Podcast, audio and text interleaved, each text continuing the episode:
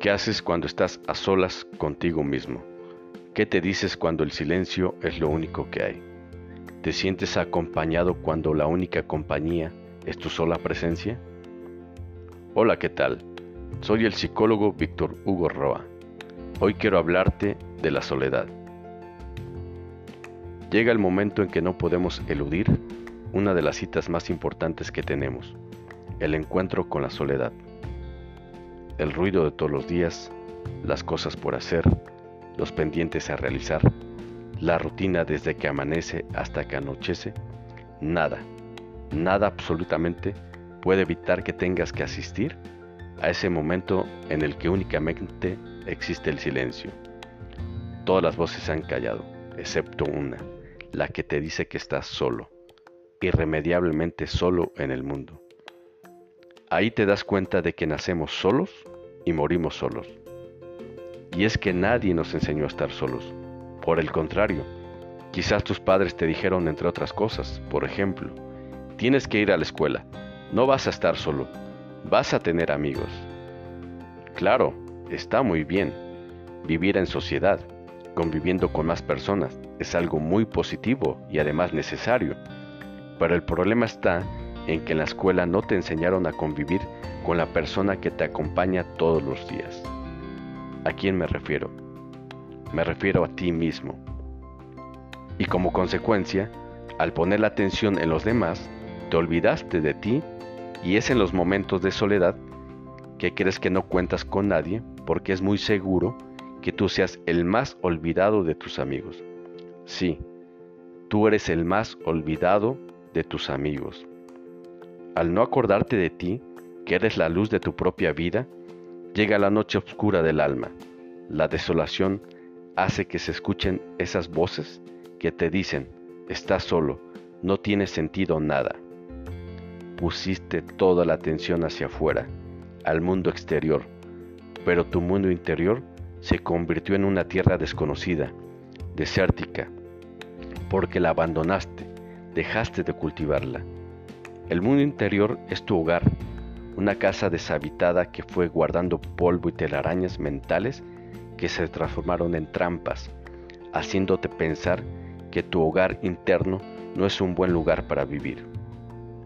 Nada más falso que eso. La soledad, si la miras bien, es tu amiga porque te puede enseñar a descubrir y a darte cuenta que en realidad nunca has estado solo, porque día a día estás acompañado de tu espíritu. Tú no eres un cuerpo con un espíritu, tú eres un espíritu con un cuerpo. Tú no tienes un espíritu, tú eres un espíritu. Reflexiónalo bien. Ah, pero este mundo material, ¿cómo nos sustrae del lugar más íntimo que podemos tener, nuestra soledad? Y así nos vamos llenando de apegos al trabajo, a la pareja, a los hijos, a los padres. Espera, no me malentiendas. No te estoy diciendo que no sientas ni te preocupes por tu trabajo, por tu pareja, por tus hijos o por tus padres. No yo lo que te sugiero es que aprendas a vivir en este mundo con todo y las responsabilidades que conlleva, pero al mismo tiempo ve a tu mundo interior, el cual también es rico en experiencias gratificantes. El silencio, la soledad tiene sus propias notas musicales. El silencio solo se vuelve hueco si no pones atención a los latidos de tu corazón.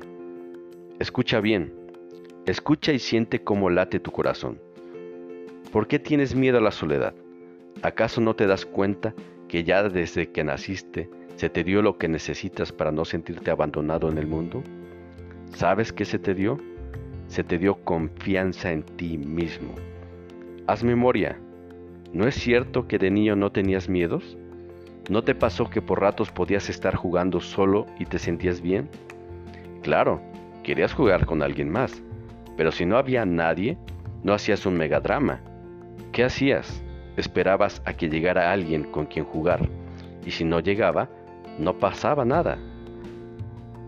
¿Sabes cuál es el secreto? ¿Por qué podías estar bien a solas contigo mismo? Te lo voy a decir. Estabas bien contigo mismo porque tu diálogo interno era positivo. Es decir, hablabas bien contigo mismo, no te juzgabas. La clave entonces se llama diálogo interno. No te decías estoy solo, no valgo nada, nadie me quiere.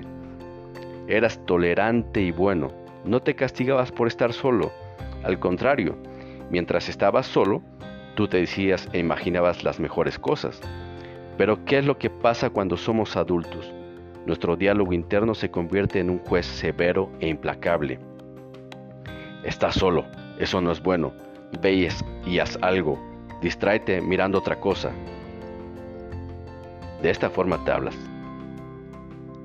Y sabes, vamos generando codependencia hacia otras personas, situaciones o cosas.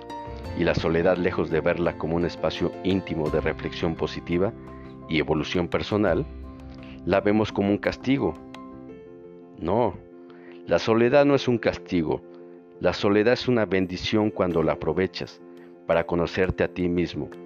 No tengas miedo, la soledad es tu amiga tu mejor amiga.